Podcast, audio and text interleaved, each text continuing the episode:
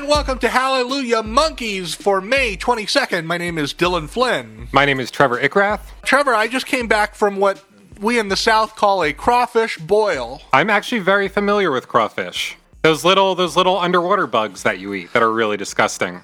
They're for sure bugs. Like, that's the thing. I think at one point I referred to them as bugs, and somebody got real upset about it. Like, they're shellfish. No, they are bugs. I don't understand They're how for sure people can eat lobsters, crabs. A crab is a giant spider that crawls around underwater.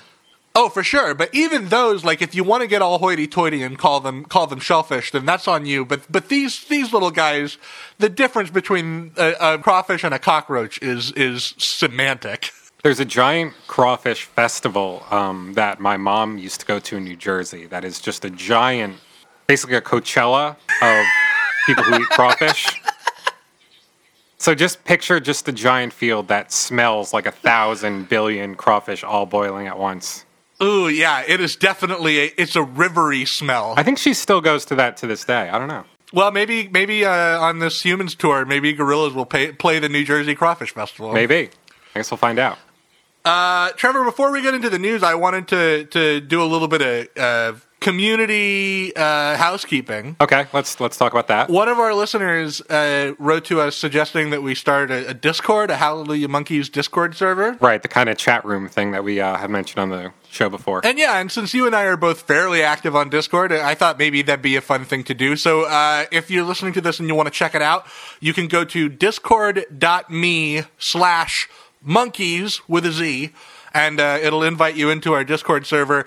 Just, you know, a place that you can catch up with Trevor and I or other listeners and debate and whatnot. It's pretty bare bones at the moment, but hey, let's get a let's get a, a, a little community headquarters going. yeah, we'll see how this plays out. Um, are you ready to get into the news? Let's talk about the news. It's all good news now. Trevor, Dylan, we thought that the G mixes, the the sort of band member playlist that went up on Spotify shortly before Humanz came out, we thought and speculated on this show that we would probably get a new one every month, I do remember that. uh, and it seems like we are because the second one's drop. Uh, this week. So there's four new 10 song playlists. They're all, of course, curated by one for each member of the band, sort of curated in character by them. I listened, let's see, I listened to Murdoc's all the way through and Russell's all the way through, and then I kind of sampled my way through the other ones.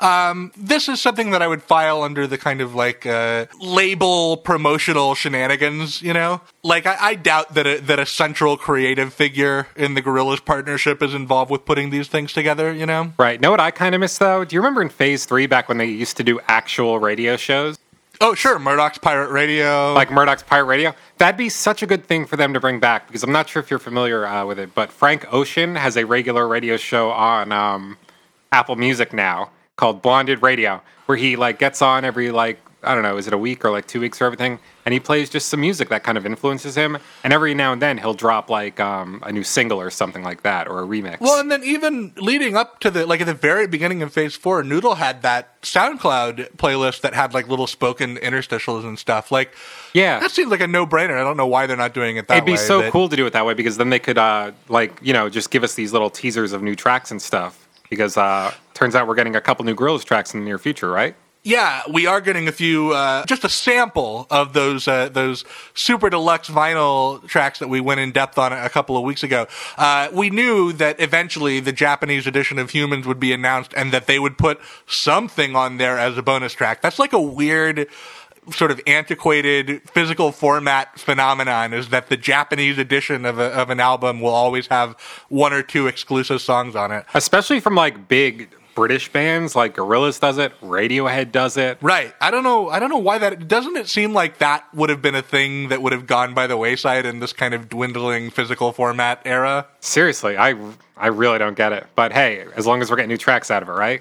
So yeah, here's what we're getting. We're getting the D.R.A.M. special of Andromeda, and we're getting the uh, the Faya Yunnan special of Busted and Blue. Um, but what's crazy, Trevor, is that this shit is going down soon. Yeah, it's uh, May 24th, right? May 24th. So, like, this week, as you're listening to this, in just a couple of days, you're going to hear new Gorillaz music if you are savvy enough to go go looking for Go it. looking for know? it. Or if you know somebody in Japan. I'm sure next week, Trevor, you and I will will take a look at those songs and give our thoughts, right? Yeah, I can't wait to hear what this alternate Busted and Blue sounds like.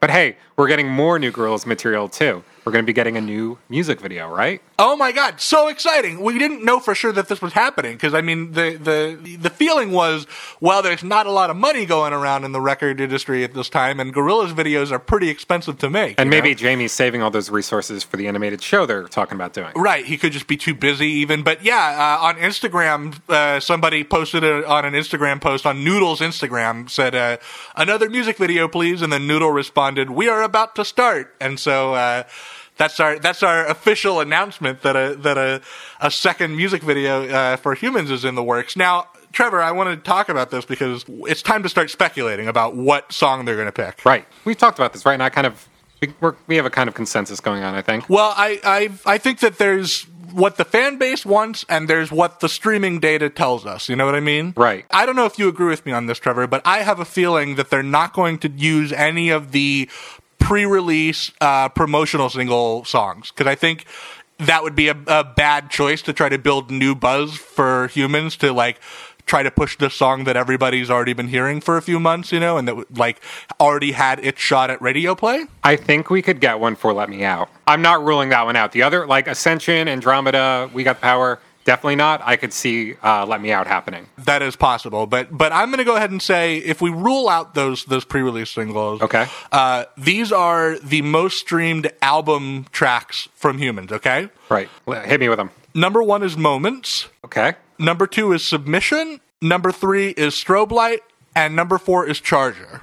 Now within the fan base, I would say that the two leading tracks that I hear fans wanting music videos for the most are Moments and Charger. Those those seem to be the fan favorites. Charger, really? I would have put um, She's My Collar above there. I've seen a lot of people clamoring for that one. I don't know. I mean, Moments or She's My Collar, uh, those are the two that I would actually expect most. Moments because it really does seem to have this kind of fan favorite, almost like single trajectory going to it. And She's My Collar, they performed that at the Colbert Show, and that was really cool. So, I mean, I could definitely see them pushing that one more as a single. So I'm going to get into some real fan nerd shit, Trevor. But I was in the middle of a of a fan conversation when this news dropped of like, what would you like to see if there was a moments video? Okay. Um, and somebody, I don't remember who it was. I wish I could credit you, but somebody said like, well, I could see it starting the way that the Dirty Harry video starts with like 2D walking up to a keyboard and, and playing it like he does in the Dirty Harry uh, video. And I was just thinking like, man, I'd love it to just be totally different than everything we anything we've gotten before, you know. Uh-huh. And so here's my pitch. This is my this is my fan video pitch for a moments video. Okay. Okay. Uh, I don't I don't think that Jamie's to make this video, but I guess my secret dream would be like some crazy talented listener would make a fan version of this video that I'm about to describe. All right, but for, for the sake of this podcast, let's pretend that we are now sitting in front of Damon and Jamie. They're behind a big desk. Uh, you've got a chart kind of set up. You're flipping through it. So let, It's like let a me- Shark Tank situation. Exactly. Let's pitch Damon and Jamie our music video right now because, hey, for all we know, they are listening. Hey, guys. Okay, so you got De La Soul, you got Pos and Trugoy, and they are mad scientists, okay? White lab coats. I'm talking old school computers with, with ticker tape spitting out of them and, and beakers full of weird liquids and things like that, right? Okay, I'm following. and they're set up in this in this weird like laboratory slash nightclub, right? So there's disco balls, but there's also sciencey shit around. Sure. And then they are unveiling their new invention, and it's this ray gun, right? But what happens when you when you shoot somebody with this ray gun, Trevor? Either it ages you forward or it ages you backwards. Cool. So you're playing with time. That's interesting. Yes, exactly. So every time there's a moments in the chorus, right? They blast one of the band members and they either become older or younger. Oh, that's right? a lot of fun. Cool. Then we could we could see like Phase Two Noodle and stuff like that too. Exactly. Yeah, you could go back to old phases and shit. You could do something fun where, like, you know, like maybe 2D gets turned into an old man and like Murdoc's hitting him in the head and torturing him and shit. But then like Murdoc gets turned into a toddler and now old man 2D can chase him around and That's like great. And then I was thinking like, so Russell is kind of separated from the action. He's like he's sort of turntabling, Mm-hmm. right? And then at the very end, in that last chorus, you know how the beat kind of drops out and it goes into that krautrock Yeah. thing. So in that last chorus, on that last moments, uh, have Russell get blasted and he turns into a baby and he's just like on on the record, just like a baby on the record sort of traveling in a circle around when that beat falls out, you know? Great. Uh, and then like on the plastic on the ceiling, you could have like you could have like a, a phase one style noodle doing the plastic on the ceiling thing. So would um would when they age back to phase one and phase two, would the art style shift to uh, go back to those kind of the style Jamie drew them in back then? I mean, I think that'd be fucking awesome. That'd be pretty cool. That's a really cool idea for a music video. Damon, Jamie, if you're listening, let's make it happen. Uh, but we'll see. I'm really excited to see what they decide to do for this uh, for this single, and I'm interested to see like, do you think that they'll that they'll put out like a digital EP with some B sides on this thing? Like, what do you think they'll do? I, I can't see that happening. I think it would just be the music video. Well, whatever we get, I'm very excited that we're getting it. Yes, definitely me too. You know what else I'm excited for? What are you excited about? Talking about the fall. Oh, let's get into the roundtable. Let's get into the round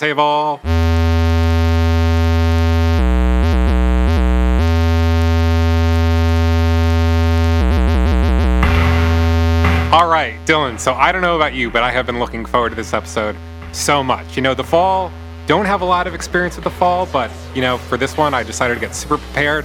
I pulled out uh, Hex Enduction Hour, pulled out Palace of Swords Reversed. I got This Nation's Saving Grace. I am all ready to talk to you about the classic material of Marky Smith's 80s post punk band.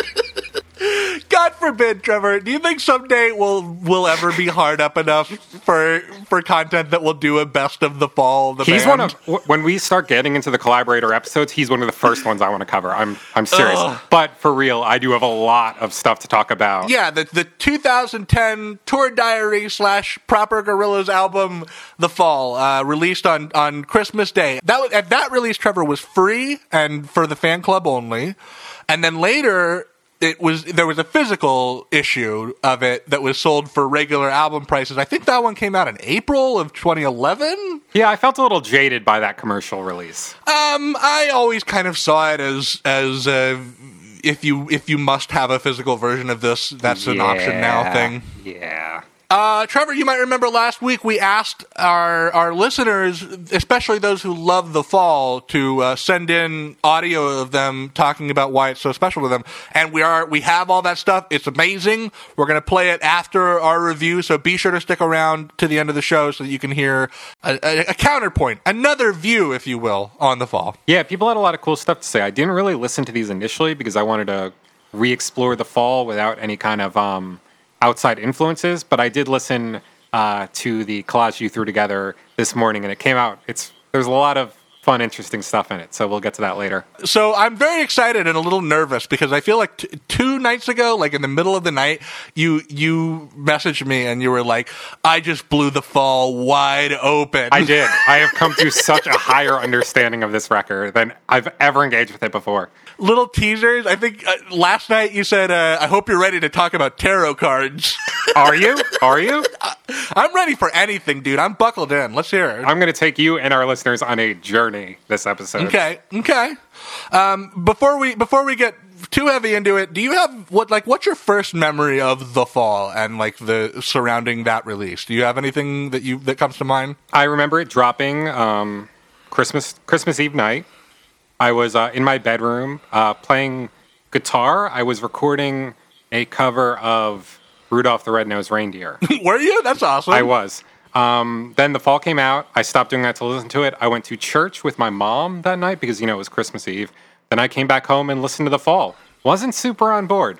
I remember one of my. I think this might be my first memory of the fall. I was really, really checked out of the fandom at this point. Um, Right. I think the first I heard of the fall was you messaging me about it around that time on on Facebook. Really? Uh, yeah, I think you were like, "Have you heard the fall yet?" And I was like, "No, what is that?" And you were like, "What? It's a new Gorillaz album." I was like, "What?" And you're like, "Oh, well, don't get too excited. It's not that good." Sounds about right. That checks out. you know what? I, my first my first uh, experience with the album was watching the music video for Phoner to Arizona and getting halfway through it and being like, I don't have fucking time for this. And I didn't listen to that album for several months. Like it, it took me months to come back and listen to the fall. Trust me, Trevor. I scoured the internet this week looking for interviews about the fall. There aren't a lot, are there? There are like two. And they're all just like Damon saying, "Yeah, it's a love letter to America." I made it on my iPad. I released it right away so people wouldn't think I tampered with it in the studio. Just really boring shit. And oh, the only the only interesting tidbit is that he wanted to call it October, but Right. he couldn't because U2 already had an album called October. I knew he'd do it. And the other thing that I like, uh, that I actually do like about those interviews, Trevor, is that he he multiple times he makes direct comparisons to Democrazy. I haven't. I didn't actually see any of those. That's cool. Yeah, he says he says uh, uh, I made an album like this when I was touring with Blur called Democrazy, and he's like, but because it was so clunky, the technology back then, it was harder to kind of focus in and make the songs grow into something, and you, you felt like you were really sketching, and now I feel like I really have a, a full studio or blah blah blah, right? Huh. Well, there's not a lot of good Damon interviews about this uh, album, but there is a great little kind of not really an interview, but 2D and Murdoc did an episode of uh, Murdoc's Pirate Radio Show exclusively Yeah, about I think it was episode five. Yeah, I, listened think? to that last night in preparation. Really cool little, a lot of cool stuff going on in that episode. Yeah, they kind of push Revolving Door as Yeah. the as the single. That is cool. I recommend you go. I think all of those are on YouTube. You should go Yeah, check out right, yeah. uh, Murdoc's Pirate Radio episode five for a little bit of in character chatter about the fall. It's really good. okay, Trevor. What what's going to happen now? Are we gonna are we are you about to blow my mind? Like what's going to happen here? Well, I don't have, um, you know, we usually put together three, we come up with three adjectives to describe what we think about the record. I haven't done that this time in favor of talking about all the other crazy shit I'm going to talk about. Do you have three adjectives? I do. Should I get those out of the way before we get into your? Yeah, why don't you hit me with those? And then I'll take you to a higher plane. My three are observational, haphazard, and anticipatory. Interesting. I'll I'll I'll delve into anticipatory a little bit. I something I kind of learned about this album over the last week is that I think it's a really solid driving album. Um, I think this album sounds better on a car stereo driving down a freeway than it does on headphones or on a stereo system. Really, there's something that it captures about the feeling of waiting to get somewhere, which makes sense because that's what you're doing while you're on tour. You're always waiting for There the is a restlessness to it, yeah. Yes, exactly. That really that really kind of started to, to solidify in my mind as I as I studied these songs a little bit closer. We'll get more into observational and haphazard in some of the specific songs uh, as we get to them. Okay. I've been thinking a lot about context uh, and art this week. Almost anything you go into to watch or to listen to or to read, you're bringing some kind of baggage about that thing with you. You know, you, you often hear like, "Oh, I didn't really like that movie. Everybody kind of hyped it up for me too much." Or you hear like, "You know, everyone said that movie was going to suck, but then I finally saw it and I, I thought it wasn't bad." So there is this kind of thing where the, the, the, the chatter, the buzz outside of us, it really does affect the way that we we consume the media that we consume. You know. I agree with that. I've been thinking about context and the fall a lot this week because this is an album that is so hard to divorce from that context. It's so hard to listen to this album without thinking about iPads and apps and tours and cities and one day recording sessions. Like, it's very difficult to close out all that chatter and just listen to that music for what it is. And I was thinking about does the context, does all that context uh, hurt the fall or help the fall? And I think what I came what I came to decide is that when you stand outside of the fall and look at it, it's hurting the fall because it makes you very dismissive of the album. You, you think like, ah, that's just a fuck around album, made it on a bunch of apps. Okay. You know? But then when you're in the middle of the album, when you're actually listening to the album, I think the context helps it because you're like, this sounds kinda dope considering the circumstance that that birthed it, you know? See, I, I gotta admit, I'm a little bit of the opposite of that way because I don't really think the music on this album is good enough to justify its existence. I think it really gains a lot, and I primarily enjoy it as a document of the tour. I think that is kind of what I'm saying. Yeah. I'm saying that when you're in the middle of it, like the fact that each of these songs is a, is a is a small document of a moment and is you know being woven together from all of these weird iPad apps and that sort of thing gives it a a body, a fullness that the music itself doesn't necessarily have. Right. Uh, okay, let's hear it. Let's hear it, Trevor. Are you gonna? What's going on? All right, so Dylan, you're an educated man. Sure, I'd say so. Am I right in assuming that you're probably familiar with um, The Hero's Journey, a narrative pattern described by American scholar Joseph Campbell? Yes, comparative literature uh, legend Joseph Campbell. It kind of outlines this archetypical story of a hero facing a challenge and obtaining some kind of reward for overcoming it. yes, exactly. Right. So I've been thinking a lot about the fall. I've been listening to it a lot. And the more I listen to it, the more it seems like these songs, as the album progresses, mirrors the steps that Campbell outlines in this hero's journey. Whoa, okay. I'm not saying that it's a narrative concept record following a story or anything, but the moods that Damon explores here kind of turn the record into this document of musical self exploration where he kind of, much like the album says, descends into a dark and kind of challenging part of himself in order to uh, kind of wrestle with the frustrations that he was obviously going through during this Gorillaz American tour and kind of find some kind of find some inner peace from it. Right, and hopefully to grow and to change because of that that those difficulties you face, so that you can come back at the end uh, being a better version of yourself. You know, I wonder, Trevor, if if if what you're hearing there isn't doesn't have something to do with the fact that going on a national tour, I think you're going to slip into a lot of the Campbellian hero's journey rhythms. You know, Definitely. there's always going to be that that stretch of the tour where you're like, "Fuck, I just want this to be over with." There's always going to be that that moment where you get to that city and you're like, "Oh, where has this city been all my life?" You know, like mm-hmm. it would make sense that if you're emotionally kind of going through that Campbellian heroes circle, that journey, that the the music you're making along the way would reflect that. Right. Now, I don't think Damon set out to make an album about this kind of cycle. I just think the way that this album was recorded in chronological order, which is something I actually didn't know about, and I think it's pretty cool. I just think you can see that his like frustrations began seeping into the music more and more. And so, as we go through the tracks, I want to walk you through each uh, stage of Campbell's hero's journey that I think each kind of sound and idea behind them represents. That's so exciting. I'm really excited about that. Do we need any more context for that? I, I don't think so. It's just kind of like uh, you know, it's going to be your uh, Humanz fan opera, but like on acid. Oh, I'm so excited. That's Yeah. that's dope. Uh, this could totally change the way that I that I hear the, uh, the fall and see the fall from I think on. it's going to change the way a lot of people hear the fall. So why don't we get to it and start talking about? Phoner to Arizona. yeah, let's talk about Phoner to Arizona. This was recorded on October 3rd in Montreal, Quebec.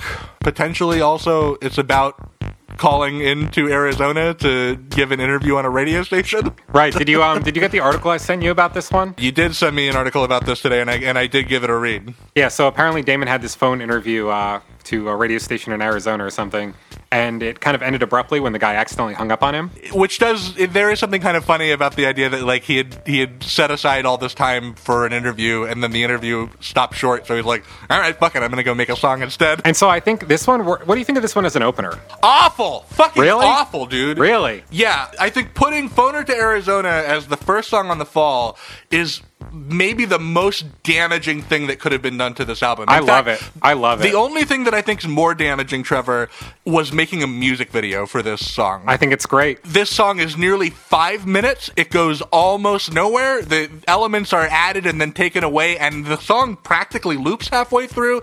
It's over long, but the problem for me is when you make Phoner to Arizona your fucking music video, you're saying, hey, check out the new album from Gorillaz. You're not gonna like it. It's a fuck around.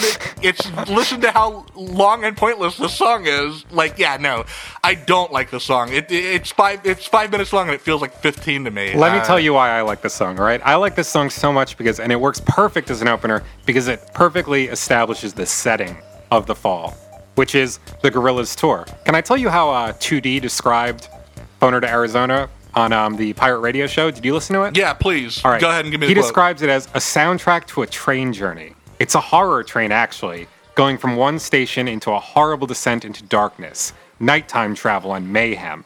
As the tour progressed and got messier, this relentless train hurtled through the night, smashing its ghostly way from city to city, an unstoppable juggernaut of hedonism, chaos, and mayhem.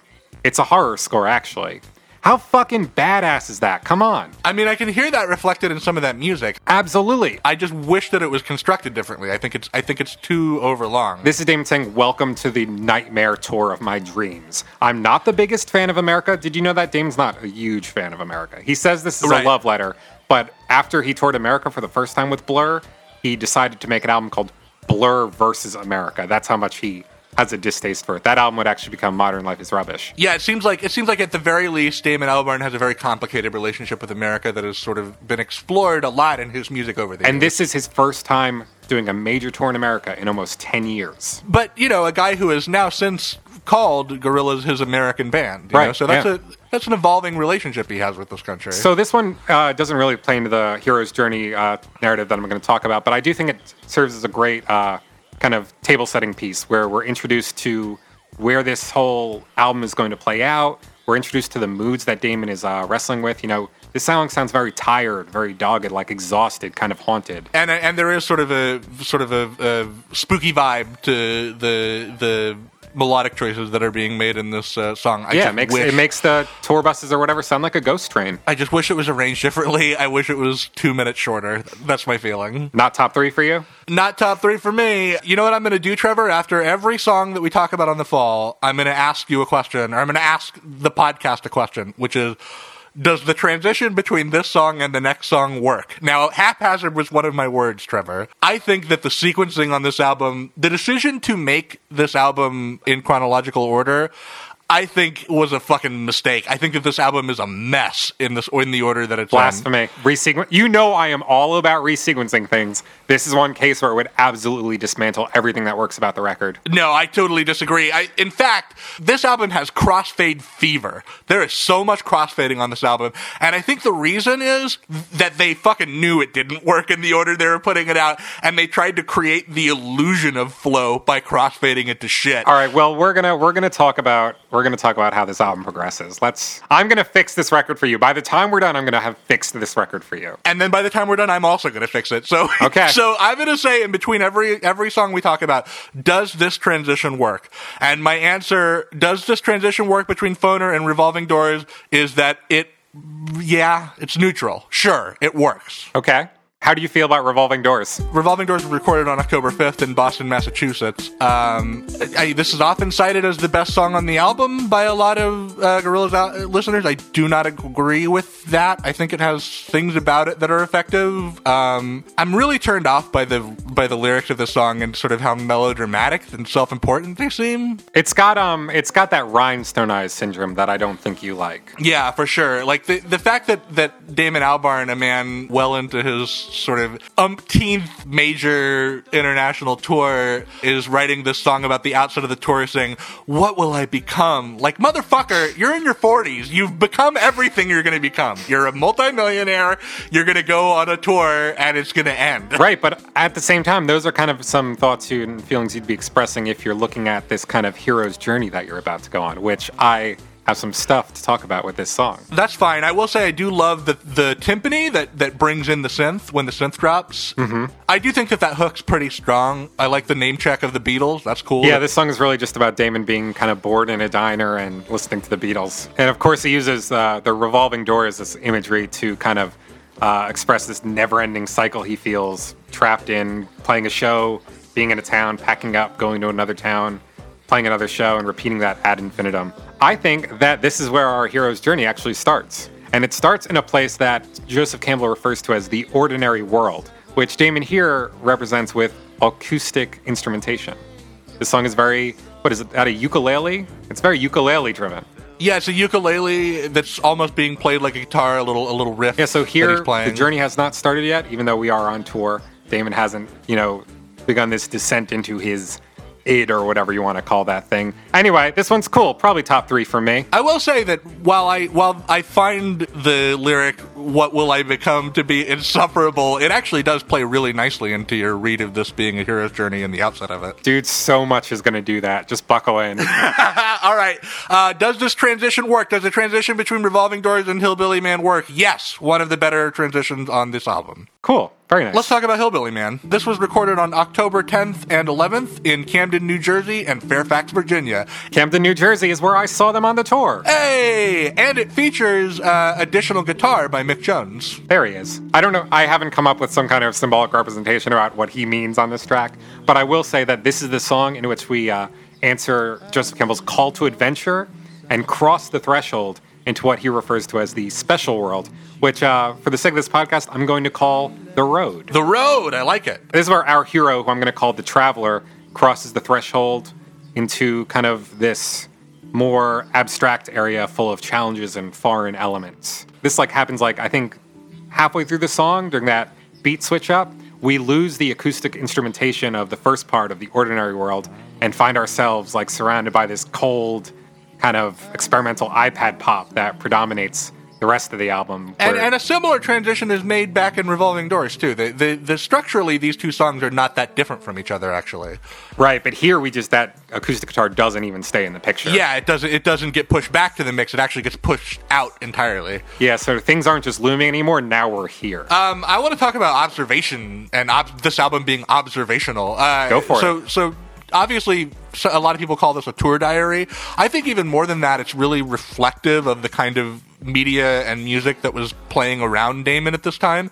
Um, I, I decided to go back and listen to a lot of like radio hit hip hop from 2010 to see what kind of jams were playing in the car uh, on this tour. Okay. And boy, so many of the drops sound so much like the drops in this song, and so many of the hooks sound like the hooks in this song. I love the hook on this song. Uh, me too. This is so close to my top three. It just it just barely gets edged out. But that that hillbilly man, like Hill- Hillbilly, hillbilly. Yeah. How Low by Ludacris and Lose My Mind by Young Jeezy, both of those songs. Go listen to those songs. Like it's it's really clear like what Damon was absorbing from the culture around him that he was feeding directly into these songs. Gorillaz Ludacris collab when?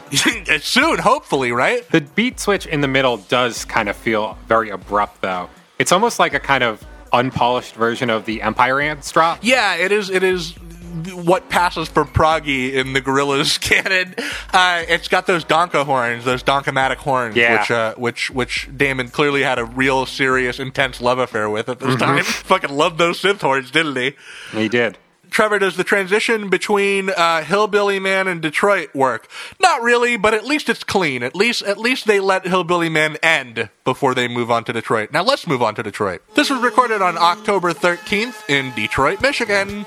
All right, Detroit is when we uh, firmly have both of our feet planted on this road in this kind of special world. Okay, so basically, in your in your read of the album, we've crossed the threshold, right? Detroit means we're officially we've moved into the underworld, if you will, of the road. Right, and this song kind of finds uh, Damon beginning to experiment with the kind of new abilities he has here, i.e., playing with his iPad, and uh, kind of trying to figure out how he's going to use this in order to maybe cope with being on the road and the emotions that are coming with it. This is uh this is top three for me on this album. Nice. This is a good one. This is a cool little jam. It really reminds me of, of Portofino by Raymond Scott or, or other kind of early electronic pioneer type music, you know? This song makes me think of um, Wonderful Little Christmas Time by Paul McCartney. Sure, yeah, absolutely. You know what it doesn't make me think of is Detroit, Michigan. Like, Yeah, I can't say I've been, but this isn't how I picture it sounding. well, I just associate that town with like Belleville 3 techno and really dark, you know, industrial sounding uh, music. And Insane Clown Posse.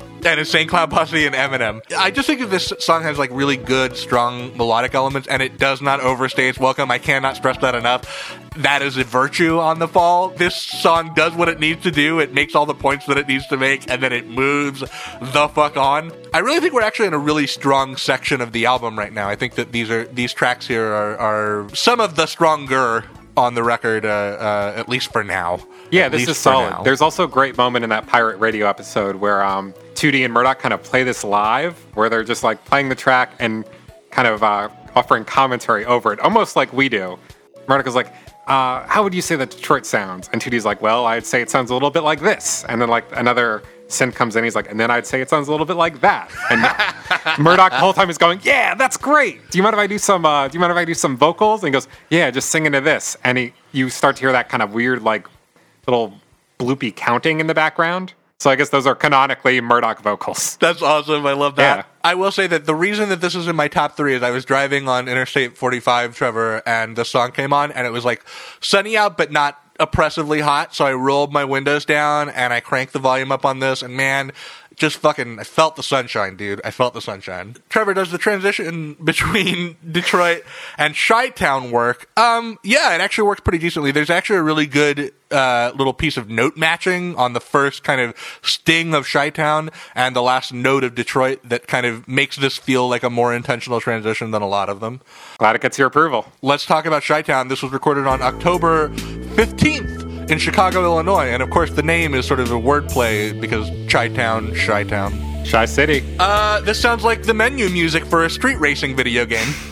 I think this is. I think this starts a little cool little stretch of the album. Things take a little bit of a gloomier and spookier turn.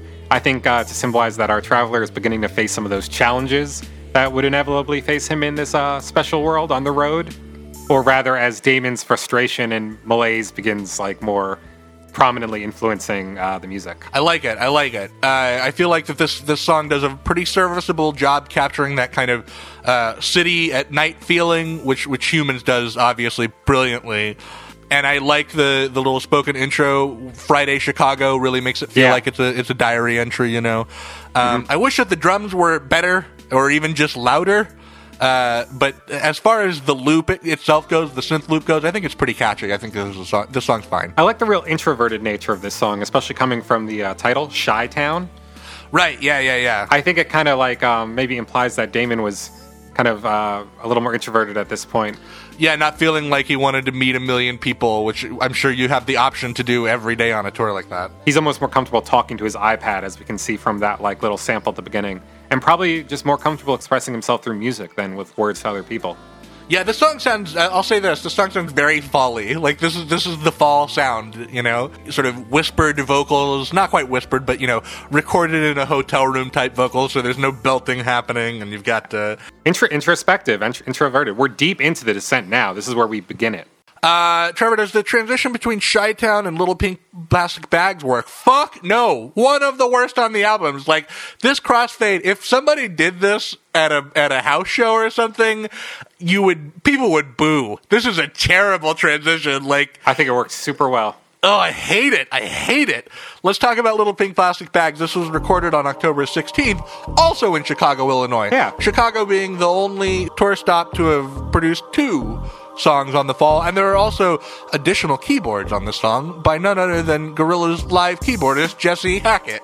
Nice. I do always associate this one with um, Shy Town. I really do like the transition between the two. I'm sorry. Oh, I think it sounds like garbage. It's like the worst one on the album for me, anyway. I don't think we've really taken a thematic step forward here yet, but I think a pink plastic bag kind of floating in the breeze is a good metaphor for how maybe powerless and out of control of his own direction that Damon felt at this point in his life. Do you remember that really pretentious douchebag in American Beauty?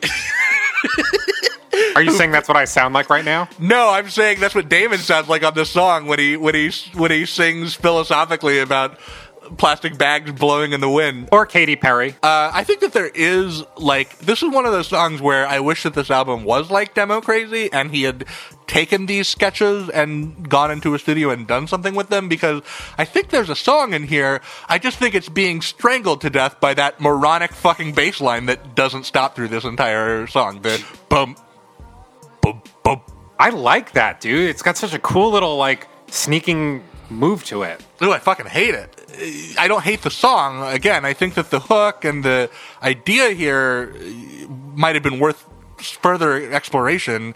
Uh, but I feel like other than that little kind of telephony synth solo, there's nothing. This song goes nowhere in the second half. Like I love that melody, though. Little pink plastic bags. I agree. I agree. I mean, to me, this this feels like what I Need a Gun would have been like on Democrazy. Like I wish he had, had grabbed it and, and done a little something something with it. But you know, Something.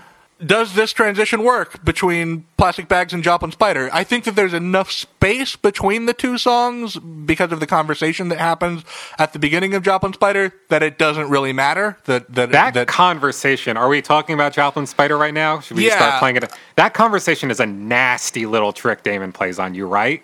Because Yes, it it's is. very quiet in the mix. You really got to listen for it. And as soon as you're like focusing just enough to actually kind of make out what they're saying, he hits you with that. yeah, that saw blade synth. Uh, this Yes. song was recorded on October 18th in Joplin, Missouri. The conversation, by the way, is uh, is between Damon and his bodyguard Darren Smoggy Evans. Uh, I think that the best line in the conversation it's about they, th- one of them has a spider in their hotel room is what the conversation's about. Okay. But the best line in the conversation was, is when Smoggy goes, "You know, spider venom is extra painful to primates." I'm so so happy, Trevor. You know, I'm okay. I'm very excited that we're going to hear two new Gorillaz songs this week. Yeah. I'm equally excited that I never have to listen to the Joplin Spider again for as long Oh, this as I one live. fucking rocks, dude. This one's great. this is my least favorite song on the fall by a country mile. This one's really cool. It's also one of the most interesting, I think, okay? Because there's an element of uh, Campbell's hero's journey he refers to as the Temptress, which is usually some kind of character, frequently a seductive woman that shows up and tries to seduce the hero away from their goal and lead them into ruin. Correct. So this song kind of feels like an abstract representation of that whole idea. Like, um, given that the Temptress is frequently a woman, it's free- it's it's interesting how Damon like assigns a female pronoun to the spider. It's interesting that he uses a spider uh, to begin with because that's a creature known for ensnaring its prey in a trap. The spider is in a ditch, which is somewhere you might fall off into off the main road and get stuck. True. And uh, Damon's lyrics mention sailors washed up on the shore, which could be like almost an allusion to uh, the Greek sirens who would like. Uh, Right. I was about to say like Odysseus or something. Yep, exactly. Call sailors out until they're uh, end up shipwrecked and stuff like that. Yeah. I think that uh, that Sawblade synth obliterates whatever the song is trying to be. I mean, I think that Damon. That's the siren song, dude. I think that Damon's sort of Native American chant verse that he's doing here, which is something that's like a Brian Wilson move. Brian Wilson used that mm-hmm. move quite a bit. I think it's fine, but it's not enough to save this song from itself. I'm I'm I would tense up every time this song came on. I listened to this album once or twice a day every day for the last week, and boy, by the end of that week, I was so ready to bid farewell to the Joplin Spider forever. This is so close to being top three for me. Just an all-out assault of like lasers and synths and zombie vocals. Not for Dylan. How do you think? What do you think about that transition, though? Uh, I think the crossfade sucks. I think that they should have let Joplin fade out, and then this could have the the parish could have sounded like the first song of a new section or a new side or whatever. But for some reason, they felt the need to make them stand all over each other's dicks, and I think it sucks. Uh, let's talk about the parish of Space Dust. This was recorded on October nineteenth in Houston, Texas. That's where I am. Uh, it samples Cowboy Town by Brooks and Dunn. It samples Wichita Lineman by Glen Campbell. It samples Hawaiian War Chant by Spike Jones. It samples a little bit of talk from Country Legends 97.1 FM with Don Gallo and Chuck Akers. I put that station on this week to see if I could catch uh, Dan and Chuck uh, on the, on the mic. I could not, but I did hear some some country classics. If you were curious. Great. This is um, number one on the album for me. I love this song. It is so close to being in my my top three, dude. This was this was barely edged out. Uh, I love. There's like Damon's using some like opera chords in this. Just a very interesting, weird operatic chord progression. It's so vast and anthemic. And you got to love that rare Gorillaz song in three quarter time. There aren't too many of those. Yeah. Uh, I love that one moment where where he sings when he goes low on "Where the Mountains Die and Today Is Golden" and like his voice gets sucked up by the vocoder for that low note. Yeah, I could have used more of this song. Like I wish that there was a little bit more here. I, I, It's a li- it is a little too short. obviously this is a very observational song as well because he's sort of like taking country western music and twisting around in his brain until it becomes this sort of almost this grand musical number, almost this Rodgers and Hammerstein Oklahoma musical number about uh, about the South. So, I, th- like I said, this is my favorite uh, song on the album, and I think this is one of the biggest turning points in our journey. This is where, as we cross into Texas for this these next couple three songs, this is where our traveler enters what Campbell refers to as the belly of the whale, which is Oh, like yeah. the lowest part of your journey, in which the hero must face their most significant challenges. In the belly of massive dick. Exactly. and I think Parish kind of sounds triumphant at first, but I almost hear Damon at his most defeated here. Like, it's almost like he's developed Stockholm syndrome with this challenging, nightmarish environment around him that's like compelling him to make beautiful music about this landscape he's imprisoned by. And, but like the absurdity of the situation just kind of results in something that sounds almost like a big cosmic joke. Like Damon trying to sing a beautiful anthemic ode uh, to like this kind of almost like a wasteland in America, both in terms of like geography and like I'm not trying to get political, but you know, it's just funny to hear him singing this big song while like what I always imagined was like a right wing radio personality smirks "God bless Texas" in the background behind him. I feel like the song has a real like I love Big Brother vibe to it. I totally get that. I totally get that. The transition, by the way, between Parish and Snake in Dallas isn't the clunkiest on the album, but I feel like these two songs have almost no business being sequenced next to each other. Like, what a weird, what what a weird dashing of, of a momentum that was begun to be built by by Space Dust. No, we're just keeping we're just gonna keep moving through the belly, dude. We're traveling through Texas. The Snake in Dallas, Trevor, was recorded on October 20th in Dallas, Texas. I have no other trivia to tell you about it, however. Can I talk to you about snake imagery then? Yeah, talk to me about snakes. All right, cool. So we're still in the belly of the whale at this point. I think it's interesting that Damon chooses to uh, kind of put a snake in this album because snakes are symbols for different things, you know? Uh, there are off, often um, the snake can invite to the mind an image of the, uh, I don't know if I'm actually pronouncing it right, but Ouroboros? Oh yeah, the Ouroboros. I'm pretty sure that's how you say it. a snake eating its own tail to form this kind of endless circle, an endless cycle that Damon could have used. Uh, Let's let's re- not forget phallic symbol 101. That's I didn't even think about that, man. There's so much stuff about snakes, but yeah, a snake eating itself, making an endless circle, definitely could be a metaphor for Damon being on this endless road of tours, just you know, starting someplace. Should be could also be something you know something dangerous looming in a dark corner. That too, but at the same time, snakes are also symbols of rebirth. They shed their skins in a form of renewal. I like that. You know what? I'm so glad that you have all those context to tell me about this song because boy, there's really not a lot going on in this song. Uh, I think it's really cool. I think it'd be a good hip hop beat. I think that the I think that the the dun dun dun da da like it's it's really obvious. All the melodic ideas on this song seem really obvious to me. I the, I guess that little kind of rattlesnake uh, synth loop is kind of interesting. Um, I don't know. It feels like an alternate title for this song could have been like, "Sorry, I haven't finished writing Amarillo yet, so this is gonna have to do for now." uh, I think it's cool. though. I just I just like it as like another instance of Damon needing to escape an endless circle, like revolving doors. I certainly your read of your read of this song is only enhancing it. This has Yeah, this has exactly. nothing to do but gain from your from your uh, your mythological read of it. And you know, this isn't the last time that Damon will experiment with rebirth imagery on this album either. So let's uh, keep going. Yeah, uh, the transition between Snake in Dallas uh, and Amarillo is fine. Dallas actually ends, and Amarillo is not a terrible clash in tones with it. Um, let's talk about Amarillo. It was recorded on October 23rd in Amarillo, Texas, and it, it includes a, a, a, a guitarra, which is a Portuguese stringed instrument. Um, this is absolutely top three on this album for me, uh, without a doubt. I love this melody. I love the lyric.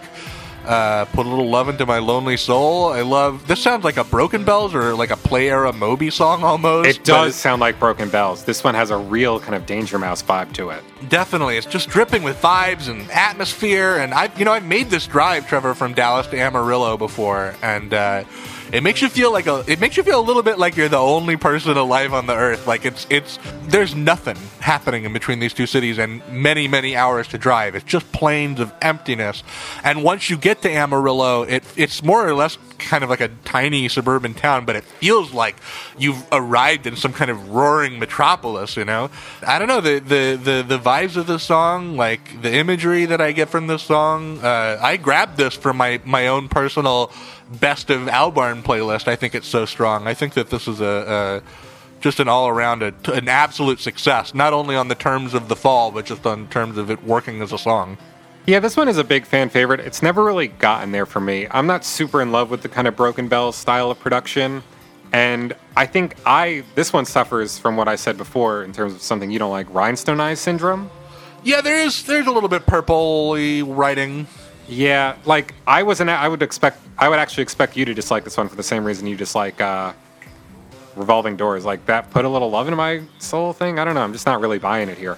Maybe the maybe the delivery is helping it for me, but I don't know. Something, Oh, the like, delivery is so feels so stilted for me. This all works. This all checks out for me. This all passes the sniff test. I me. will say though that I do like this song as a representation of uh, the phase of the journey that Campbell refers to as the approach, in which our hero prepares to face their greatest challenge. This really sounds like the very lowest part of the journey. Like Damon is is at his most emotionally vulnerable. and It really sounds kind of like he's the underdog in this challenge that he's about to face, and this is really the dire time where he's got to. It's either make or break here. It also feels like there's a kind of a classic moment in, in a hero's journey, which is sort of the weightlessness before before the storm. You know. Yep, That- exactly. That moment where you're you're gearing up to go face off the big boss that you're about to battle or whatever. the it definitely yeah. has that. It definitely has that that weightlessness atmosphere. You know.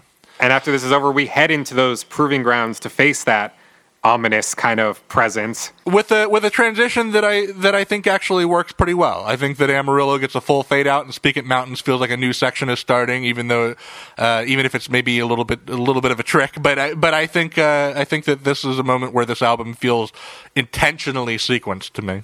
Yeah, welcome to the Speak It Mountains. uh, recorded on October 24th in Denver, Colorado, but also the stream and forest noises were recorded uh, in Santa Fe, New Mexico on October 25th. So, along with uh, Hillbilly Man and one other song, this is this is one of three songs on the fall that includes two sessions worth of work, courtesy of Mike Smith recording some forest and stream noises. And uh, very prominently, by the way, Trevor, it features the app uh, Speak It text to speech. Are you ready? To, uh, I mean, you should strap yourself in here because this is, of course, the climax of the journey. So I've got a little bit I'd like to say about this song. Yeah, I'll just say before we get into the mythology, I'll say that this is one point where I feel like the context really helps this album. Like, I remember the first time I listened to The Fall front to back, I was really charmed by the fact, like, oh, he's taking this whole iPad album concept to its breaking point and, and finding creative ways to, to build an album with an iPad, you know? Mm-hmm. So I think this song finds our traveler finally facing what Campbell refers to as the ordeal, which is the great task that the entire journey has been leading to. It's the climax of the entire journey, and this song is the centerpiece of the album, okay? It explores like the themes in their entirety, albeit very subtly, okay? So the song is kind of driven by this ominous text to speak voice, right? It is the dawn. that uh, towards the end begins counting. Yeah, it counts to seven, I believe. It counts to seven. Now, seven is a number rife with symbolism and meaning, okay? I don't need to tell you that, right? I mean, it's a, I know biblically it's it's uh, it's like a holy number. Yep. But I'd like to talk specifically about the seventh card in a deck of tarot cards, which Sure. is the chariot. You know, I'm kind of into tarot, right? We've talked about this. I use it to like, um, a lot of people use tarot cards to like divine the future, but you know, that's kind of fake. So I just kind of use the meaning behind these cards to kind of reflect on where I'm at in my life at the moment. Yeah, it's a cool idea. Yeah, so the tarot is a deck of 78 cards, which uh, they're commonly used to divine the future, like I said. Um, and the seventh card in a deck of tarot cards is the chariot. And the chariot can represent like uh, two things. It can symbolize a lack of control over your life and collapse under pressure and stress, which is something Damon was probably wrestling with while on this tour that, you know, he was doing to promote an album he probably wasn't super satisfied with. Oh yeah, especially because now he says things like, "Oh, doing my own drum programming was a mistake" and things like that. Yeah. You know. However, the chariot can also represent victory, which is usually accomplished by disciplining yourself and uh, channeling your frustrations creatively in order to overcome like internal opposition and restore balance to your life. Obviously, obviously, a chariot you think of it as being propulsive. Of course, and interestingly enough, the chariot card is also a representation of being on the road, a journey. Nice, I like it. I like it. This is all. This is all linking up pretty good, my friend. really weird kind of cosmic stuff going on in this album, right? Anyway, so that's how um, Damon's use of the number seven kind of turns this song into the big centerpiece of the album that kind of represents all of the background and moods that went into its creation. I think that this transition between the Speak It Mountains and Aspen Forest works just fine. I think that because the Speak It Mountains feels like a, a palette cleanser and an interlude and a gear shift, you could almost get away with putting anything right after it. But Aspen Forest is not a bad choice as things stand. Uh, Aspen Forest was recorded on October 25th and November 3rd in Santa Fe, New Mexico, and Vancouver, BC. The reason that it was uh, it, it had a second session is uh, it has a guest musician by the name of James R. Grippo who comes in to play an instrument called a kanun, which is like a Turkish harp type instrument that you hear towards the end of the song. I want to talk about that kanun. And it also features additional bass by Paul Simonon uh, on it. And this is my favorite song on the fall for sure. This is number two for me. Fucking love this song. I've had it stuck in Really my head all week. I think it's melodic. I think it's bouncy. It's fun. It's strong. It's memorable. Like like almost all of these songs, I have to think for a second. Okay, what what is Snake in Dallas again? This song is so memorable to me. Every few measures, they they bring in a new element. Uh, each one is like a pleasant surprise and and really adds something. You know, I love the tone of the piano on this song. That the cadence of the bass line, Trevor. The the do do do do do. That's so phase one y. That's so starshiny to me. You know, like this song could have this song could have shown up on G sides for sure, and I would have thought like it, it fit right in. Um, I love I love the fact that it starts with this sort of babbling stream sound, and then each element comes in one at a time because it makes me feel like Right. you're you're you're hearing something go from a single cell organism sort of primordially crawling onto a riverbed uh, uh, growing into like a big funky dinosaur that's what i think of when i hear this song See, I interpret that build as kind of us picking ourselves back up and putting ourselves back together after having faced and ultimately survived the ordeal that uh, the Speak It Mountains represents. Sure. Like This song sounds like that, kind of like uh, not quite the resurrection phase, but definitely now we've done it. We passed the test. We've gotten what we need.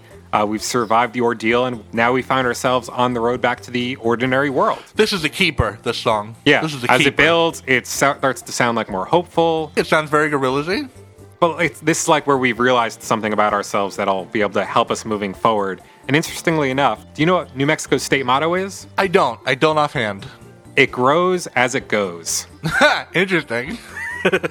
and of course, now that we're returning to the uh, the ordinary world, acoustic instrumentation is coming back in. That kanun slowly kanun? starts to fade back up at the very end of the song, uh, showing that now we're back in the ordinary world. We're, That's we're such a We've cool little piece too. I love how it's kind of echoing some of the earlier melody lines that you've heard in the song, you know, but played on this kind of otherworldly type thing. It's really nice. It's a it's a nice moment. the transition between Aspen Forest and Bobby in Phoenix is not great. I think that there's not enough space between the two songs, and then like Bobby in Phoenix just kind of hit with this huge blues scale, and it really wrecks the vibe that Aspen Forest has kind of built for me. Um, but it's not ruinous. uh, Bobby in Phoenix, Trevor, was recorded on October 26th in Phoenix, Arizona. Uh, it features vocals and guitar by Bobby Womack. Bobby does not uh, get a composer credit on this song, but he does get an arranger credit on this song. That's cool. Nice. Yeah. Way to go, Bobby. And speaking of the arrangements, I think that Bobby is making some amazing chord choices on this song. I love the guitar part. There's some chords that he's playing that are just so jazzy and diminished and, and full of texture, and they just some of the way that this chord progression resolves are so far from obvious, but so warm. And I don't know if it's my favorite Bobby Womack moment with the Gorillaz. I don't think it is, but it's the most like I feel like you get the most of his personality uh, of any of his other performances on this song. It's very candid. Yeah, and his voice is still sounding really lovely. I mean, there's obviously a really emotional moment when he sings uh, "I Can Slowly See My Life Fading Away." Um, Of course. Yeah, it's a little sparse, but I think it's pretty effective. Yeah, one of my favorite things about this song is how it plays into this uh, Campbellian journey that we've been on, right? So, of course, this song is acoustic guitar driven, signaling that we're back in the ordinary world.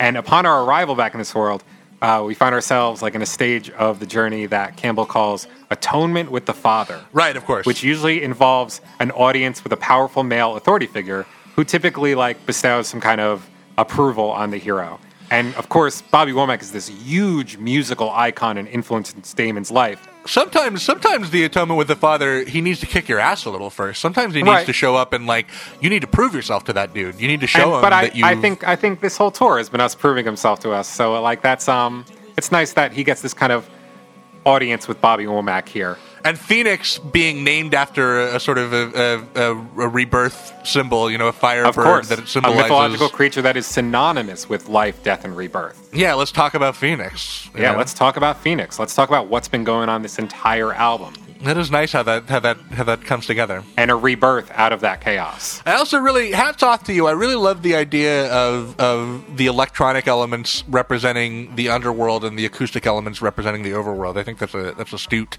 It's really nice how we start one place, go to someplace else, and then we wind back up where we started.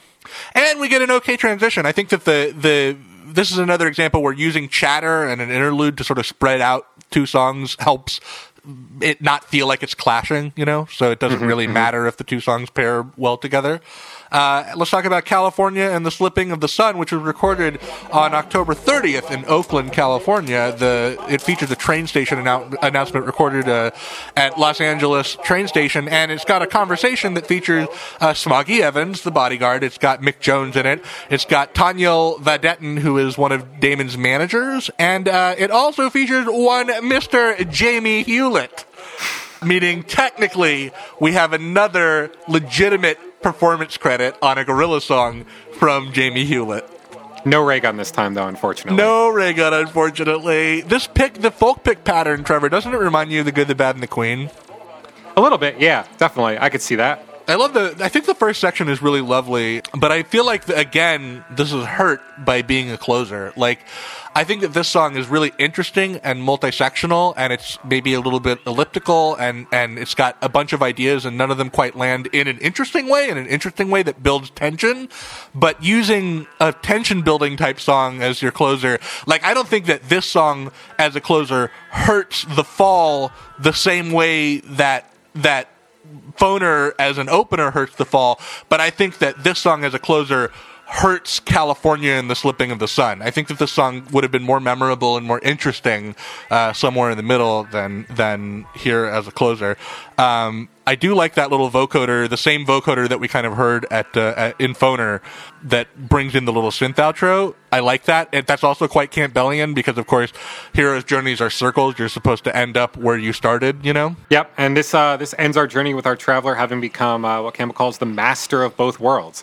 They've conquered the special world. They've brought the knowledge and rewards that they've done that they've gained by doing so back into the ordinary world. And here we see that with this kind of mix of electronic and acoustic instrumentation, and this kind of outro that almost sounds like Damon is like ascending to some kind of higher plane of realization. I think. Yeah, and and also just again that whole first section of the song I think is really pretty. California.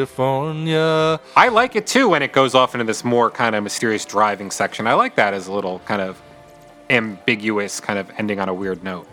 I suppose so. I suppose so. I would I would sequence it differently. I just I th- I, I kind of wrote this song off the first few times I listened to this song because it didn't quite feel like an ending to me. But I but I've come to really appreciate it. I think. Well, it's not really the ending. We still got one track left, Dylan. Uh, I didn't write anything about this transition. This is top three for me. no, I'm just kidding. It's Seattle, Seattle Yodel. It was recorded on November second uh, in Seattle, Washington, Trevor, and uh, it, it samples the Archie McPhee yodeling pickle toy. Um, it's a meme. The song is a meme. It's sort of like the meme is that you pretend it's your favorite gorilla song. I like it. I like that this album ends with a joke because what is life and the ultimate journey of life but a divine comedy? Perhaps, perhaps, uh, I don't have anything to say. Wait, what, what am I supposed to fucking say about Seattle Yodel, Trevor? Something astute like I just said. Get to it. It feels like Damon thought, I can't end it with California and just living in the sun because it doesn't feel like an ending. What am I going to do? And then uh, Jamie said, look at this thing that I bought today at this gas station. And Jamie said, that'll do. I like it. It's a little, it's a nice little like. Eh. So, Dylan, now that you've gone through all these transitions and decided which ones work and which ones don't, what is your perfect resequenced version of the fall look like? Well, I will say begrudgingly that your mythological retelling of the fall makes me a little bit more tolerant of the retail sequencing. It's airtight. It is airtight. I mean, I think that as a listening experience, it's still quite, as I said, haphazard in that it feels like, why the fuck is this song happening right now? Oh yeah, because it was finished in this order. I still say that, that people would feel differently about this album if they had let us put together the chronological version and put out a retail version that was sequenced properly like an album. Here's my attempt to do that, Trevor. Okay. Um, I decided to divide these songs into three categories of types of songs and then use those categories as kind of three suites. Sounds fun. So the first suite is called the club slash heavy suite. Um, we open with Hillbilly Man. I think it's a great opening track. We move into Shy-town. We move to from there to Revolving Doors, then the Snake in Dallas, and finally we close Suite One with Phoner to Arizona. Now I will say if you if you create this uh, this version of the album in your in your iTunes or your Spotify or Apple Music or whatever, uh, I encourage you to. It is going to be slightly marred by the fact that this album is crossfaded to fuck. Yeah, I assume this is this would sound like terrible. So I say that even with the fact that it begins and ends with a lot of snippets of other little songs, I still say that if you just squint a little bit, you'll feel the flow that could have been. Trevor. And I say that throws off the entire cosmic narrative of the deeper level of things that Damon is working with here, unbeknownst to him. but it makes it a better album of music. Okay, suite number two is the breezy slash soulful suite. Uh, it begins with Aspen Forest. From there, we move to Detroit, then Bobby in Phoenix, uh, Seattle Yodel as kind of a lead in to the Speak It Mountains as the end of the breezy and soulful section uh, of the record. And then finally, Trevor, our last suite, uh, I call the, the mournful dirge suite. It begins with the parish of space dust, then to little pink plastic bags, to Joplin Spider, then to California and the slipping of the sun, and finally we close with Amarillo. Uh, I encourage you, by the way, if you're listening at home and have an idea about uh, either why the fall is perfect the way it is sequenced or how you might resequence it, that you reach out to us. Speaking of reaching out to us, Trevor, Some people already have. We we had some some brilliant fans of the fall and listeners of the podcast reach out to us and share their opinions quite generously with us about why the fall is so special to them. I guess what we learned here, Trevor, are that fall fans are, are normal folk, just like you or I. yeah, totally. They do not deserve the stigmas that they have received from the rest of the fan base, for sure. not at all, not at all. Let's hear from them right now. Yeah. Hello, today I'm going to be talking about why I like The Fall, why it's my favorite album from Gorillaz for the Hallelujah Monkeys track by track review of The Fall. So let's get into the story. The three adjectives I would use to describe the fall would be hurt, unpredictable, Experimental, defeated, raw, different, tired. Western. abstract. The Fall is my favorite Gorillaz album for two reasons the sound and the feeling it creates. It's my favorite Gorillaz album. I like the album the most because of its experimental feel. I love the beats of every song. I love the choice of instruments throughout the album, even if they are just electronic sounds. I can sum up why The Fall is my favorite Gorillaz album with one big, broad explanation. It directs all of its forces into the creativity that emotion can incite. Rather than focus on stylization or integrity or appeal, The Fall tries to communicate a mood. So the reason I like The Fall is that it's the first Gorillaz album I was ever shown. It created this immediate attachment of this might be their last music they ever make. It's a musical headspace. This is my favorite album cover from a Gorillaz album. It um, is the first one which actually shows them actually making the album in the studio in front of you. And I love that stuff. And I love the red. I think the red just describes the album itself. I, for some reason, thought that each of the main albums sort of focused on one member of the band.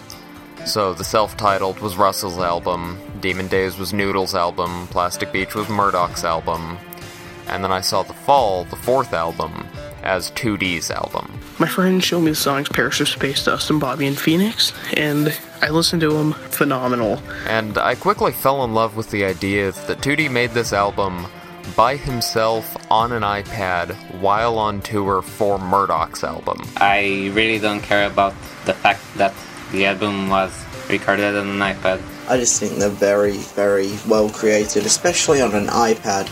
It was nothing I had heard like I had heard before, at least not by a band this big.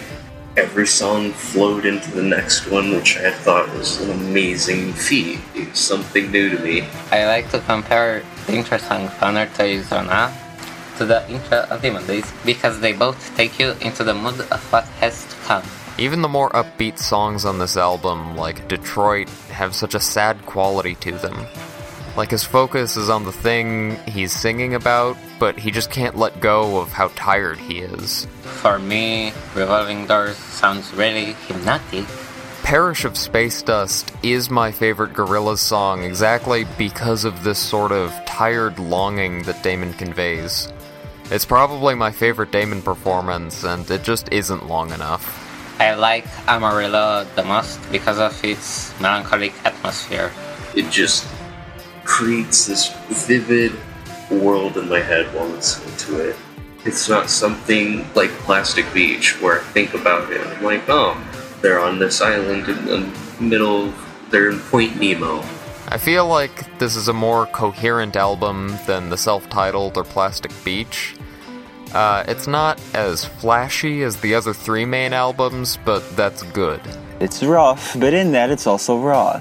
It has a sort of honest soul to it that can be lost in the more sparkly production of the other albums. And it's nice just to hear a bit of Gorillaz that just acoustic.